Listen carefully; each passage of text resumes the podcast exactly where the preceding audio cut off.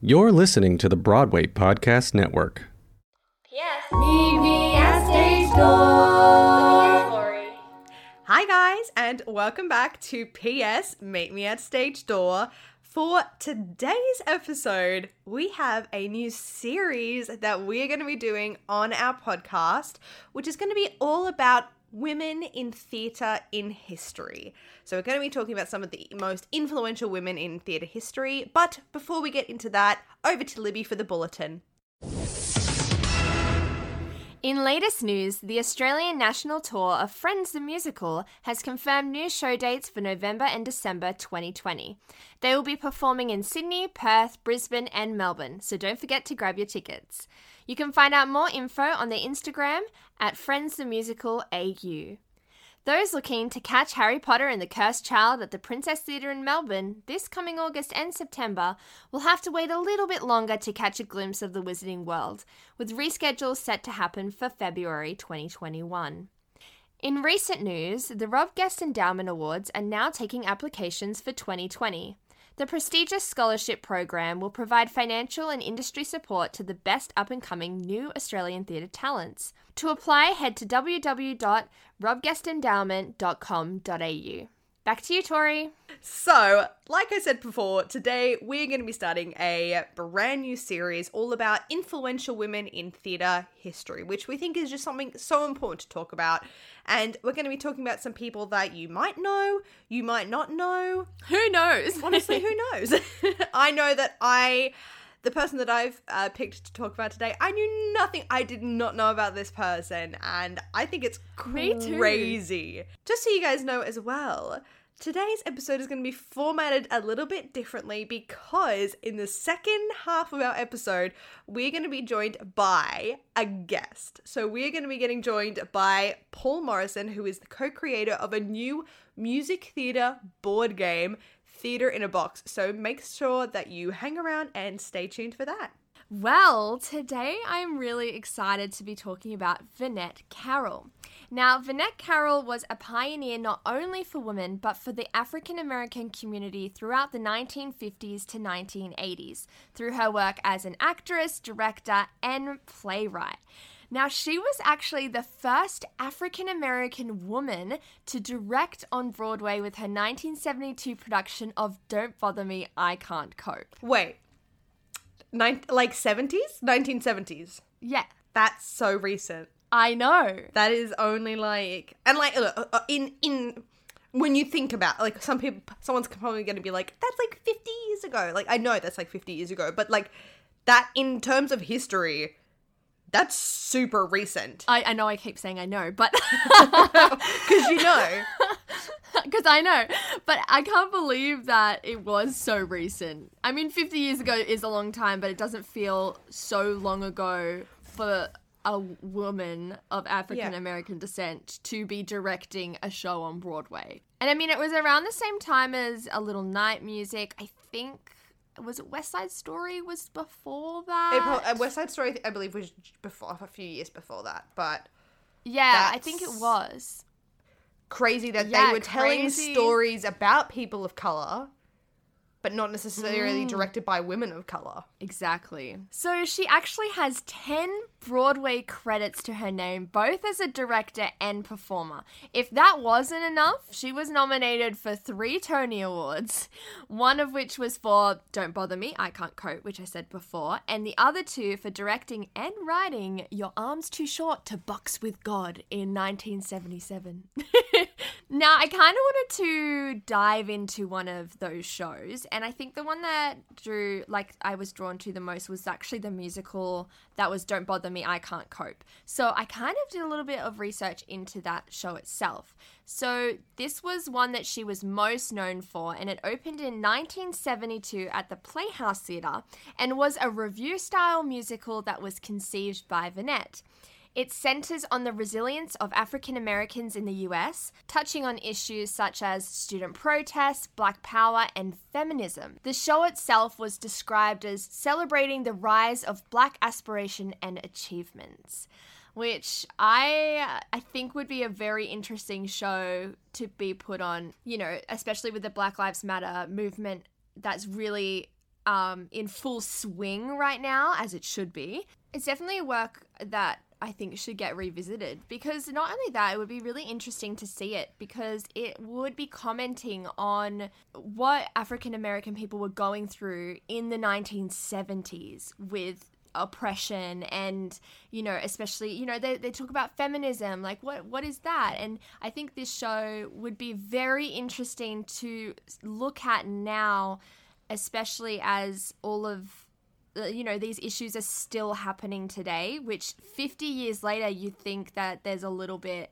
more progression and there is to an extent but we can only speak from our experience and we've not A hundred percent. personally um as two white um women in Yes. their 20s Oh, yes. there's uh, like in terms of the feminist side obviously we've experienced uh, uh, that Hmm. a, a lot in our own but um in terms of you know racism and discrimination in that sense we both haven't experienced that I have absolutely. I, I mean, like I can witness it and I can see it online and I can read the stories, but I still wouldn't even begin to encompass what it would be to experience it firsthand. So Exactly, exactly. Which I think would be um that's why, you know, theater empowers us and writing is one of those things that is important and and giving voice to those who need to share their story because it's important. So the music itself for this show was gospel, jazz, funk and soft rock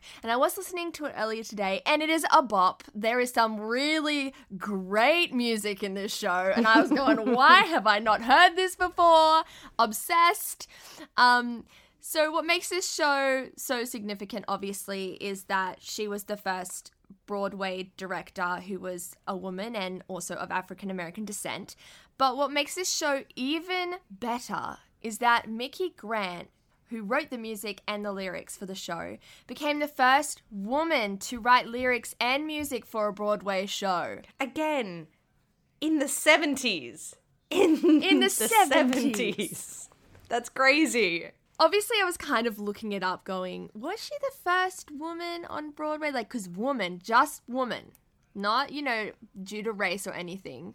And I looked it up, and there was a couple before, but it, it wasn't like, I think it's really hard to determine who is the first. Yeah, because there can be someone like as a, as a quick example, there can be someone that uh, wrote the script for it and they wrote all of the the dialogue for it and they kind of they wrote some music and stuff like that, but they wouldn't be considered the to do the music and lyrics specifically. Whereas Micki Grant specifically Yeah. did music and lyrics. It's what she do, be all and all done. Exactly.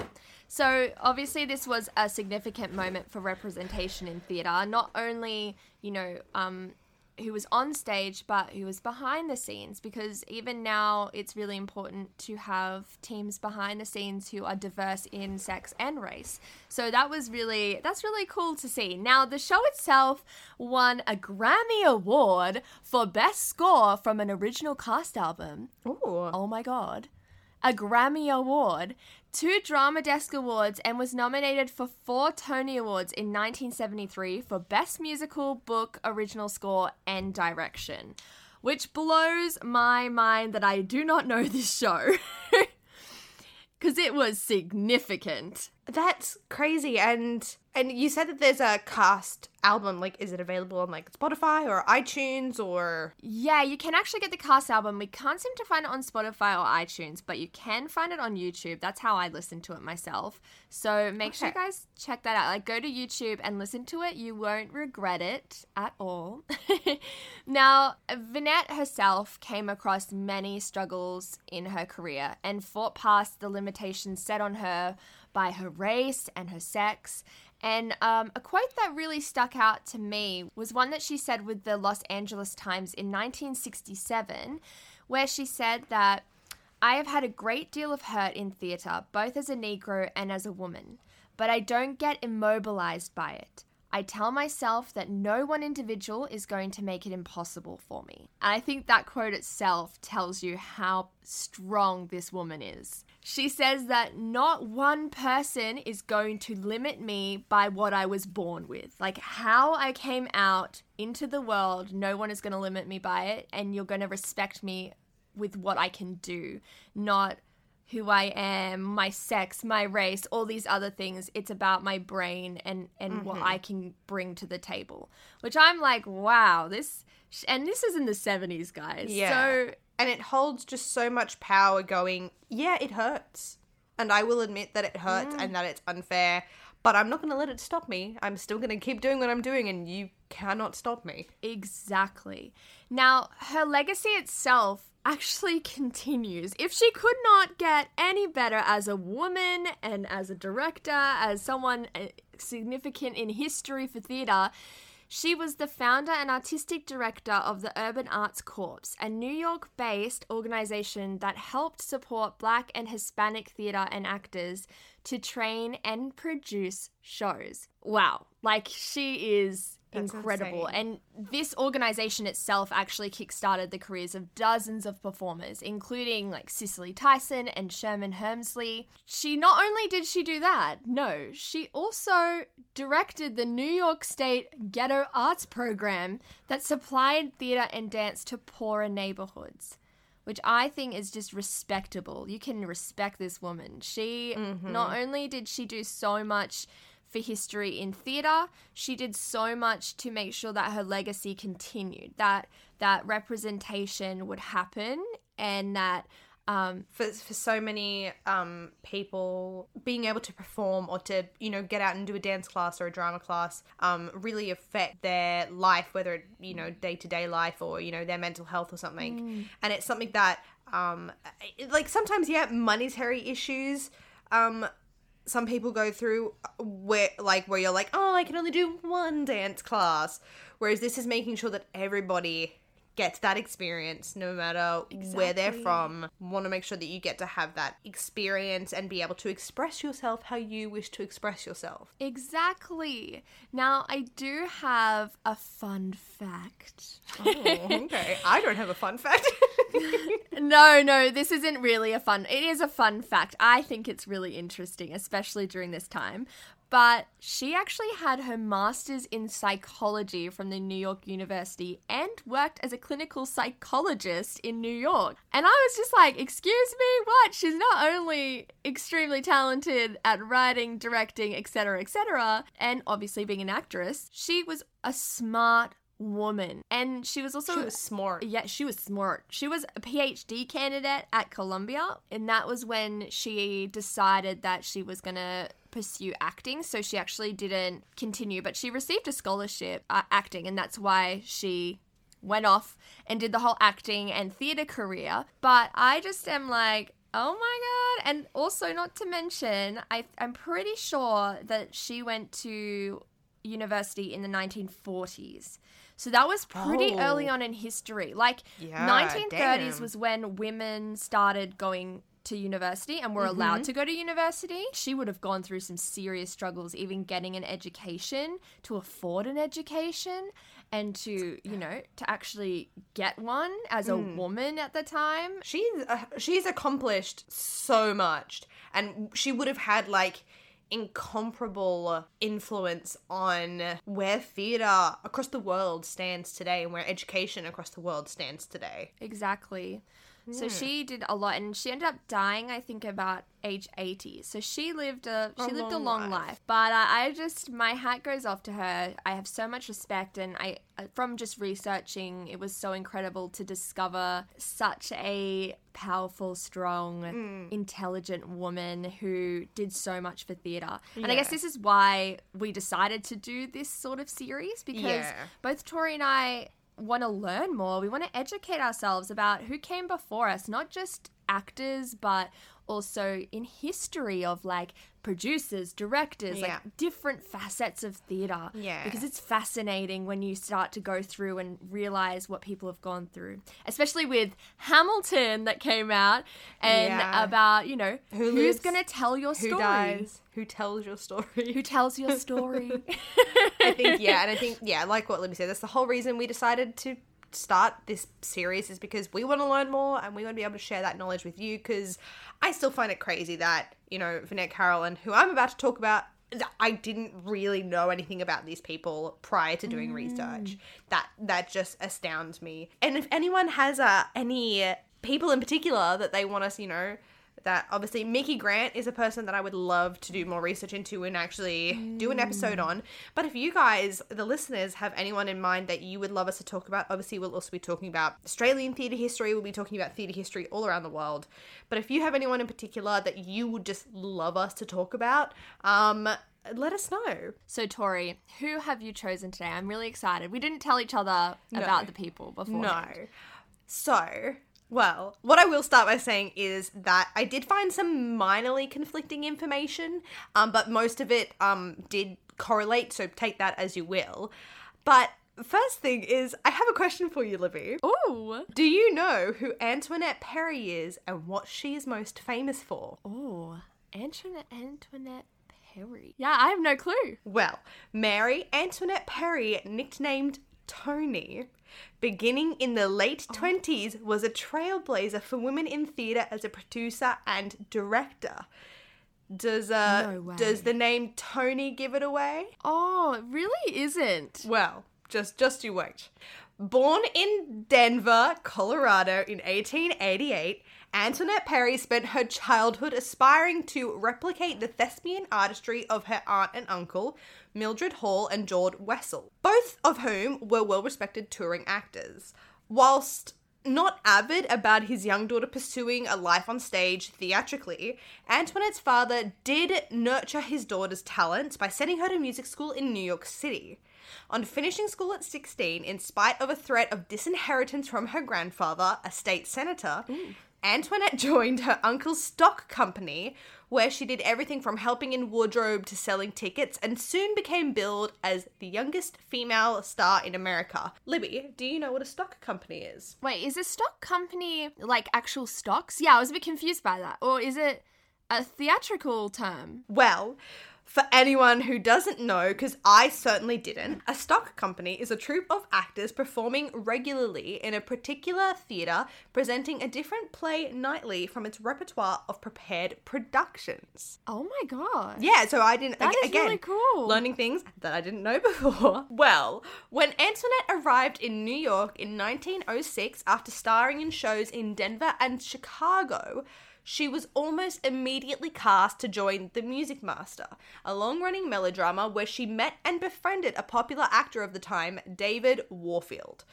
Whom then put her in contact with producer David Belasco, as in the Belasco Theatre, which led to many more roles in theatre. But it wasn't long before she had another man in her life, Frank Frueauff, and I'm so sorry, I'm going to be butchering names in this because there are some interesting names. But Frank Frueauff was an old beau and a successful businessman from Denver.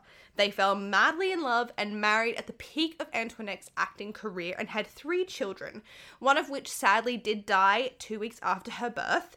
And the other two daughters, Margaret, a one time actor and director, and Elaine, an actress, stage manager, producer, and director. Oh, Yeah, so they all went on to do they all work yeah. in the theatre industry. So that also, apart from some other things that I'll talk about later, also, you know, helps to leave her legacy behind. Definitely. Unable to extinguish her love for the theatre, Antoinette, unbeknownst to her husband, became an investor or, air quotes, angel in Brock Pemberton's production of Zona Gale's comedy Miss Lulu Bett. At the time, for a woman to do anything other than be a mother once they had married was looked, you know, poorly upon. This is, you know, late 1800s, early 1900s. Mm. So that's why she actually didn't tell her husband.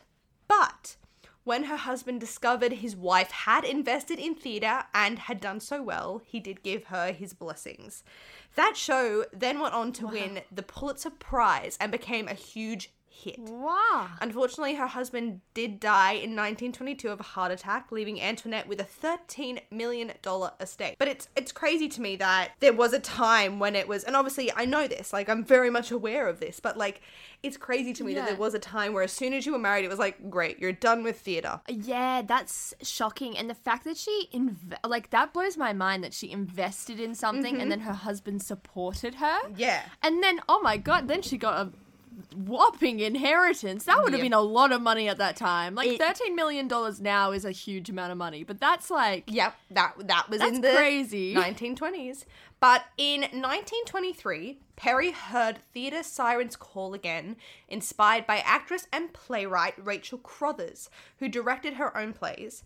Antoinette decided she wanted to direct, and in 1929 she joined forces with Pemberton. She became a stage director at a time when women working offstage in theatre were often relegated to positions as costumers or dressers. The partnership struck gold with Preston Sturges' Strictly Dishonourable, a cynical play about virtue and prohibition.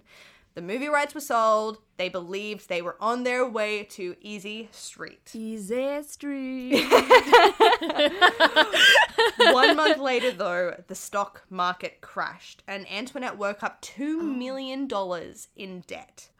But against all odds, she overcame, most likely due to the success of Strictly Dishonourable. yeah. Antoinette continued to direct and had her biggest success in 1944 when she staged Harvey, the runaway hit comedy by Mary Chase. But, and don't get me wrong, this woman has already done amazing, amazing That's an things. significant amount of things. and then Oh, oh my god, there's more. there's more. Oh, I there's was gonna say she's done such and she's done so many significant things in her life, obviously so far. In spite of her theatrical credentials, Antoinette Perry is best remembered for her generosity and leadership in World War II as a co founder of the theatre wing of Allied Relief, which is now known as the American Theatre Wing. No way. Yep. So. That is like insane. it's insane, and it's insane that I didn't know about her until I started doing I this know. research. Under the leadership of Antoinette and Rachel Crothers, the wing opened the Stage Door Canteen to entertain American servicemen in New York.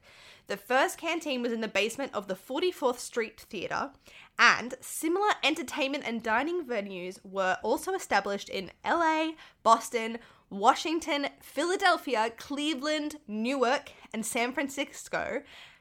San Francisco, as well as San abroad. I could I could not say that. As well as abroad in London and Paris. So stars actually worked as dishwashers, waiters, waitresses, and entertainers for the armed forces.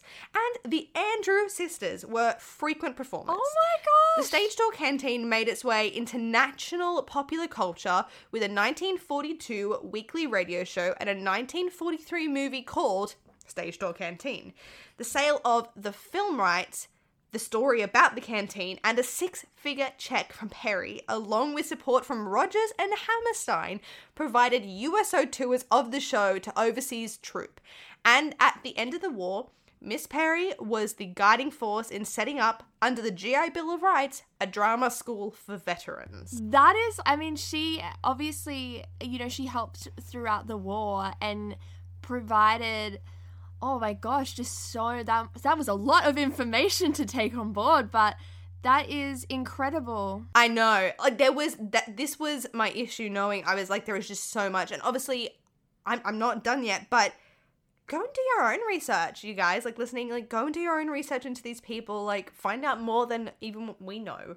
But I do have a fun fact for you, uh, which is actually not not not not actually a very fun fact. Oh. But um In the US canteens, service women were denied entry, although this was not the case in the European locations, which I found very interesting. So the women were allowed to work there and perform there, but were not allowed to enter as service women. Yeah, maybe there was something to do with the societal laws, or there was something to do with, um, you know, how how people act. Margaret Perry, so Antoinette's daughter, did confide that her mother was a bit of a gambler and that the initial money for many a wing activity or show investment came from her track winnings. But by the mid 1940s, Perry was in a huge amount of debt and living week by week on the royalties from the show that she produced earlier, Harvey. But she never lost her spark. When a reporter asked her why she continued to support theatre, he said, Why do you vote so much money and time to such a thankless activity? And Antoinette simply replied, Thankless? They're anything but that. I'm just a fool for theatre. Oh, so she is really just a big theatre thespian, theatre nerd, just like all of us. And that's this thing that we still like. It's not like a big thing, but it's like a thing we face now where people are like, "Why do you do theater? You don't really get paid." And it's like we, you know, we do it for love. That's why we do it. So Perry developed some heart problems, but as a devout Christian scientist, she refused to seek medical attention. So Oh. just for some people, if you don't know, because I didn't know, I thought it was two separate things. But a Christian science is a set of beliefs associated with members of the Church of Christ scientist.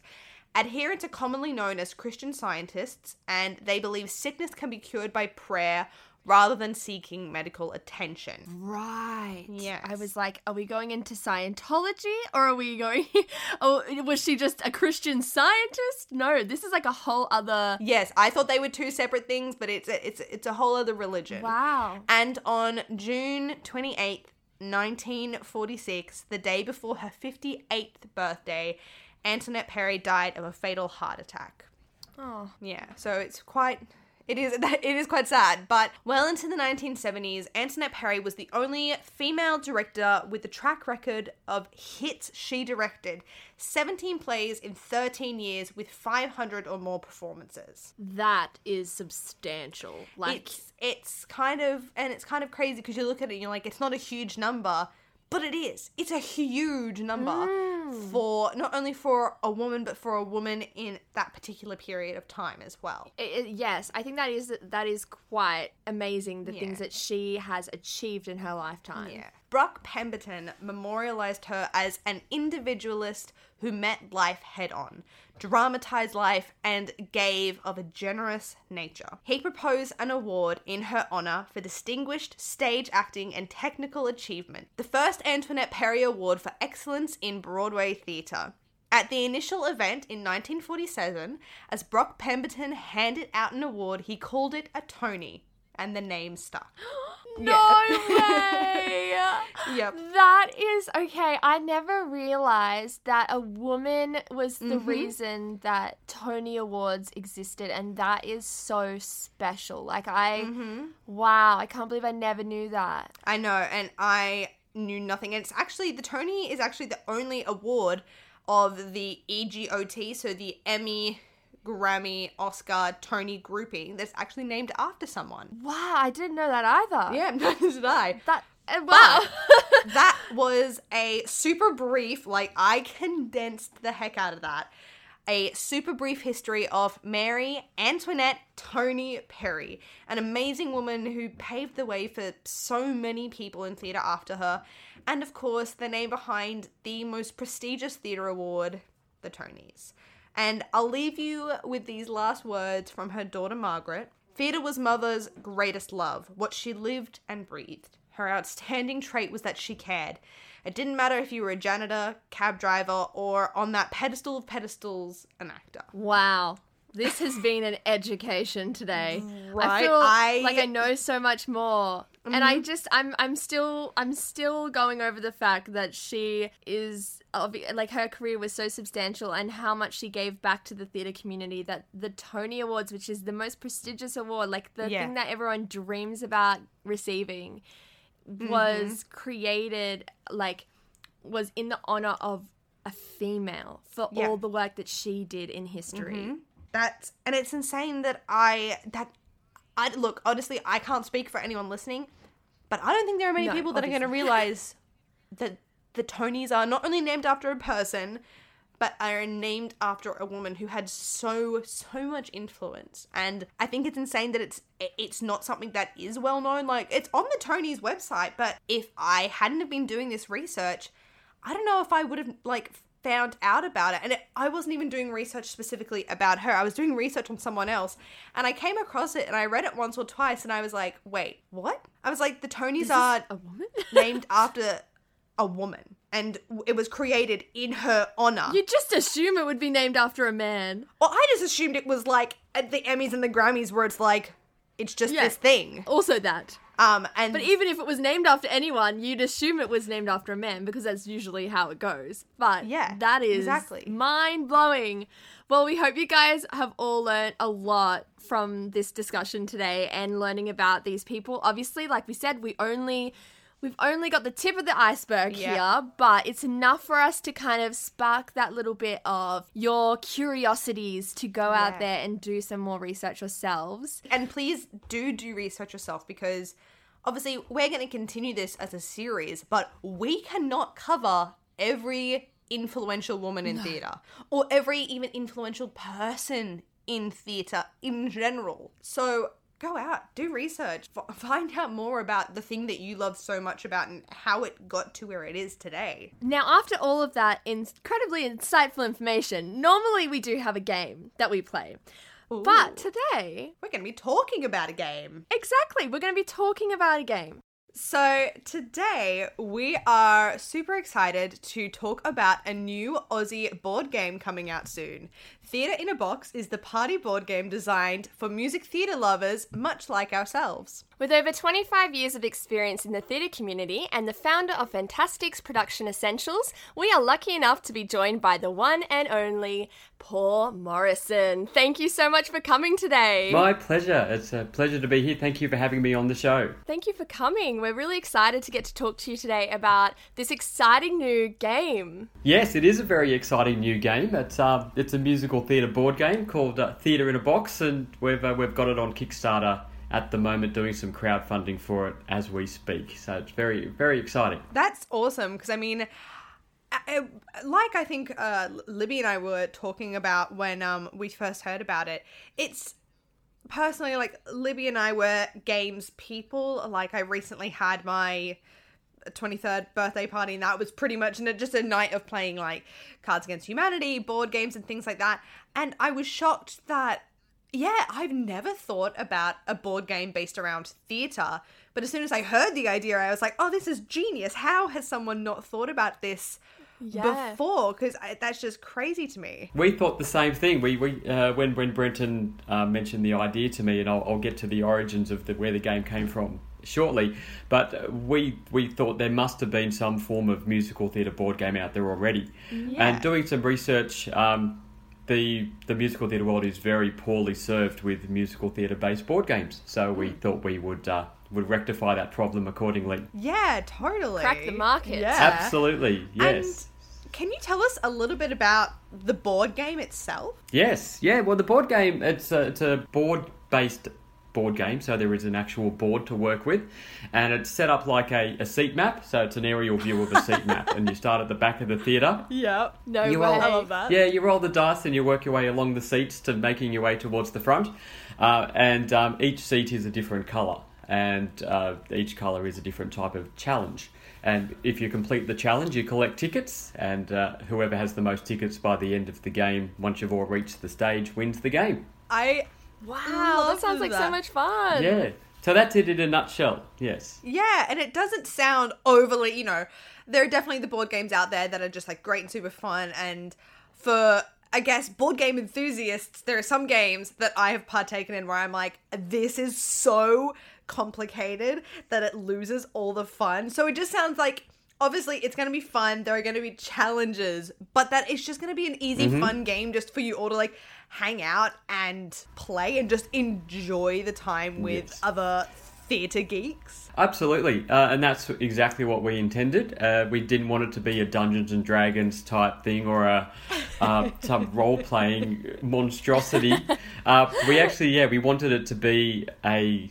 Um, a very simple party game, and it's gonna. It's also been designed so you can throw it in your backpack and take it to an after party and everything like that. So Ah, Yeah, we- perfect. we, we want this to be something that musical theatre people of, of various levels, whether you're an expert or, or a novice in that musical theatre world, can immerse themselves in and have a good time doing. And what are the challenges that are sort of um, you, you mentioned the challenges. Are there singing challenges, acting? Like what is that? Is like Well- miming? Well, the challenges are categorized into five different groups. So it's spelled S T A G E. So the category spell the word stage. And Oh, amazing. Yeah. So S is for song. Uh, so it's all about song. So uh, you have to sing the next line of a song, or you have to tell us what um, what show the lyrics come from. That sort of style of question.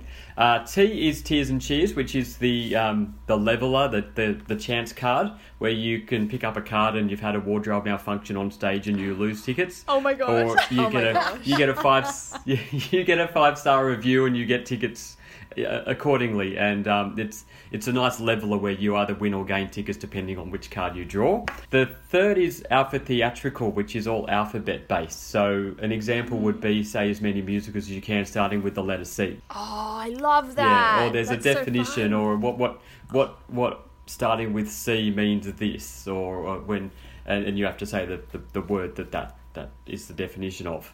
So that's Yeah. all alpha theatrical, which is very exciting. G is general knowledge, so it's all your musical theatre general knowledge. That that's a very easy way to explain that one. And entertain, which is a lot of which are a lot of people's favourite category, is entertain.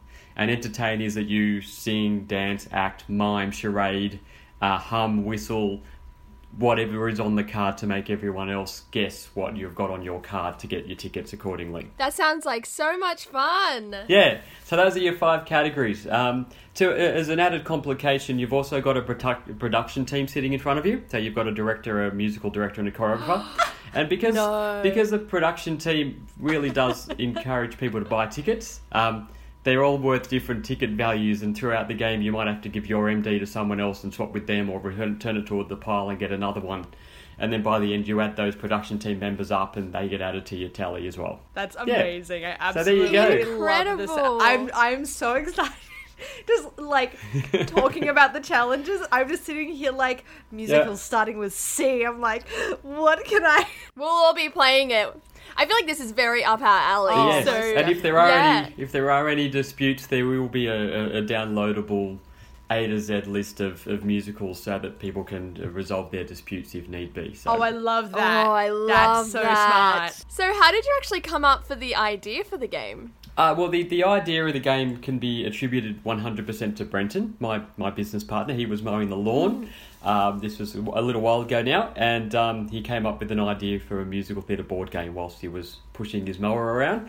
Um, Amazing. Yeah, he went inside and ran the idea by his son Flynn, and they both thought it was a great idea, so they asked me to be involved, and I was more than happy to, to be involved as well. So, when um when we first started developing it, it was um something that we were we were working through, and then um you know life got in the way, and having having kids and did, uh, having jobs to go to and those sorts of things, so it got put on the back burner, and then obviously COVID nineteen hit, and everything got. Uh, got cancelled accordingly, and my business took a downturn to a point where I had no work left. So we, we dusted the idea off and, and developed it, and it's, a, it's an absolute cracker of a game, and now we're putting it on Kickstarter to raise some funds accordingly.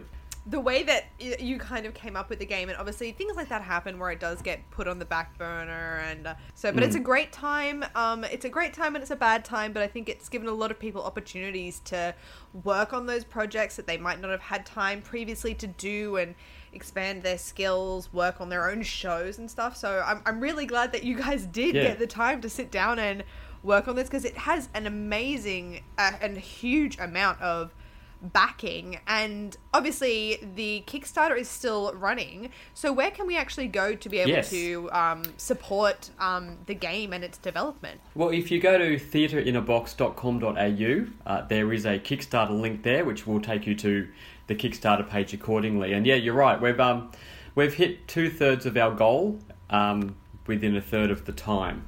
So we're That's incredible. yeah, it is incredible, and uh, the the support that we've received from. Uh, mainly the UK, the US, and Australia has been phenomenal, and so we're, we we think we have a really great product, and the musical theatre world is going to really, really love it. So I'd, I'd, I'd love to encourage people to, to back it and and pledge their uh, their support to, to buy a game and then take it from there. Of course. And when can we expect to be able to like purchase the game and where can we and when once it is available where will it be for us to be able to purchase Well, um, yeah. Well, the way it works is that you actually buy the game through Kickstarter. The only place you can buy the game is through the Kickstarter campaign. And um, once we hit our goal, then we'll be able to go into production after that. And those that have that have booked the game, ordered the game, will get the game um, d- sent through to them once it's been printed and uh, and available for distribution, which we uh, we aim to have uh, under everyone's Christmas tree by the end of the year. wow that sounds Yes. amazing So in inverted commas, just in time for Christmas. Yeah.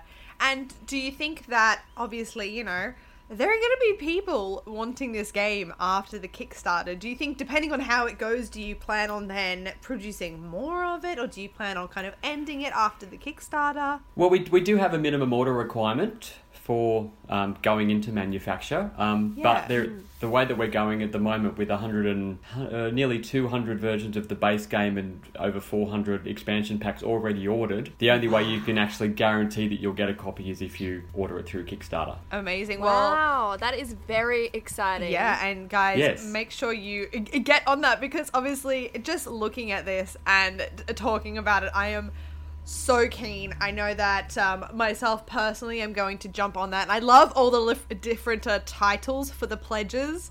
So you've got things like Yes. We Are Thespians, General Admission, A Reserve, VIP Backstage Pass, Access All Areas. I love it. It just, it's just another little thing that kind of draws you into not only the world of the game but like any any theater kid just like is just going to be Yeah. like yes this is I want the VIP all areas access thank you um Yeah, so I- I'm, we're, we're, we're- I'm glad you are. You do want that because it's the very top level where you actually get to be in the game itself. So we'll actually get a, a, a caricature of you made up to be in the game if you do Oh my pledge God. the access all areas level. So that is incredible you actually get to be in the game itself, that's like a dream immortalized through a, a board game immortalized in a musical theatre board game, no less. i know that is a dream oh this is, this is so exciting So you can buy pledge to buy the base game, uh, and we've got three expansion packs available as well. Um, and we've got the return season. There's a backers only pack, which is only available through Kickstarter. And even if we do produce packs in the in the future, that pack will not be available anywhere else other than on Kickstarter. And the third one is a professionals pack where those people that think they're experts have the questions that have been designed to be more difficult than normal. So they're the, they're going to test the, uh, the the mice from the men, so to speak. Amazing. That sounds like such an amazing board game. Yeah. And we are more than excited to be able to get our hands on it soon, hopefully by December. Yes. We will be playing along with everyone, hopefully at home as well. So make sure you guys check that out. But before we go, we did want to see if you had. We normally finish our episode with a bedtime story. so this is like a show mishap. Yes. And obviously, we spoke a little bit about. I feel like you have a lot of experience in the theatre. Thank Do you. you have a show mishap that we could share with our audience? Yeah, well, I, I am I am aware of this segment of your show. So um, Yes. yeah, after after doing over sixty performance for productions myself, I've had my fair share of of uh, mishaps, as it were. But one of them um, particularly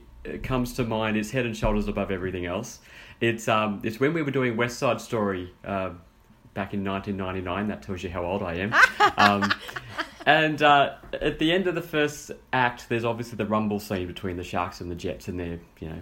Riff and Bernardo have been stabbed, and they're all fighting.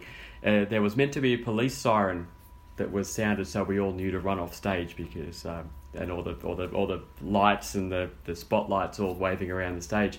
Unfortunately, the sound guy accidentally played the Mr. Whippy music by accident. oh no Ins- No. instead of a police siren sound. And so when we all ran off stage, because we heard the sound, we ran off stage. It looked like we were all running off to buy ice cream. Oh. it's no longer about the fight guys No, it's like, ice cream, ice comes cream. above all ice cream comes first Absolutely. As long as there's a, as long as there's a flake in it, then I'll buy one. that is too good. The sound guy was mortified, but it was yeah, it was the funniest mishap I've been part of. Yes. yeah, that is that is an amazing stage mishap. Thank you so much for sharing that. That's My pleasure. And of course, thank you so much for um, coming on and talking to us today and reaching out to us. We are so excited for this game. And of course, you guys, if you want to get your hands on Theatre in a Box, 100% jump on the Kickstarter. You can find all information about the game and the Kickstarter through their website, which is theatreinabox.com.au. And of course, don't forget to check them out on Instagram, which is theatre.in.a.box. Yes. So make sure you check them out over there for any updates and the future game. But thank you so much, Paul, for coming on and having a chat with us today. It's so ex- exciting, and we just I I am like just so excited right now. I just want to play this game. Like you sound very giddy. Yes, very excited. She is a um, game absolute game I am, nerd. I am. she loves I'm games. a massive so- gamer. I am a uh, D&D player. I am a video gamer. So games of any form, and especially to have something that is so in like our realm of theater. Like this is this is our career. This is our profession. Our profession. But we also constantly geek out about it. So to have a game to like put all of that. Yes. energy into is just. I'm so excited. Yes, and the one thing I should probably mention before we go is that we've got thirty musical theatre-based animated characters in the show. in sorry, in the in the game, um, who have all been designed by um, Robert Mason, who um, is a, a Disney animator. So he. He yeah, so he's he's just he's created all the characters that are included in the game. So it, it is visually a spectacular game as well, and uh, we're we're really looking forward to bringing it to everyone. How exciting. Yeah, well, thank you so much for everything today. And make sure you guys check them out on their Kickstarter and also their website and Instagram. But we hope you guys stay happy, healthy, and safe. And until next time, bye.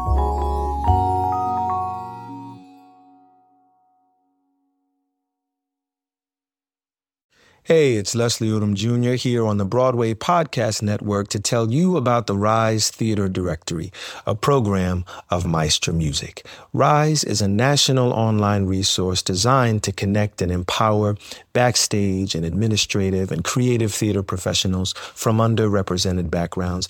If you work or aspire to work in the theater community, this can help you find your next project. And if you hire theater professionals, search the Rise Theater Directory to find your next team. Create your profile now and get more information by visiting risetheatre.org. That's theater with an R E R I S E T H E A T R E dot org because only together we rise.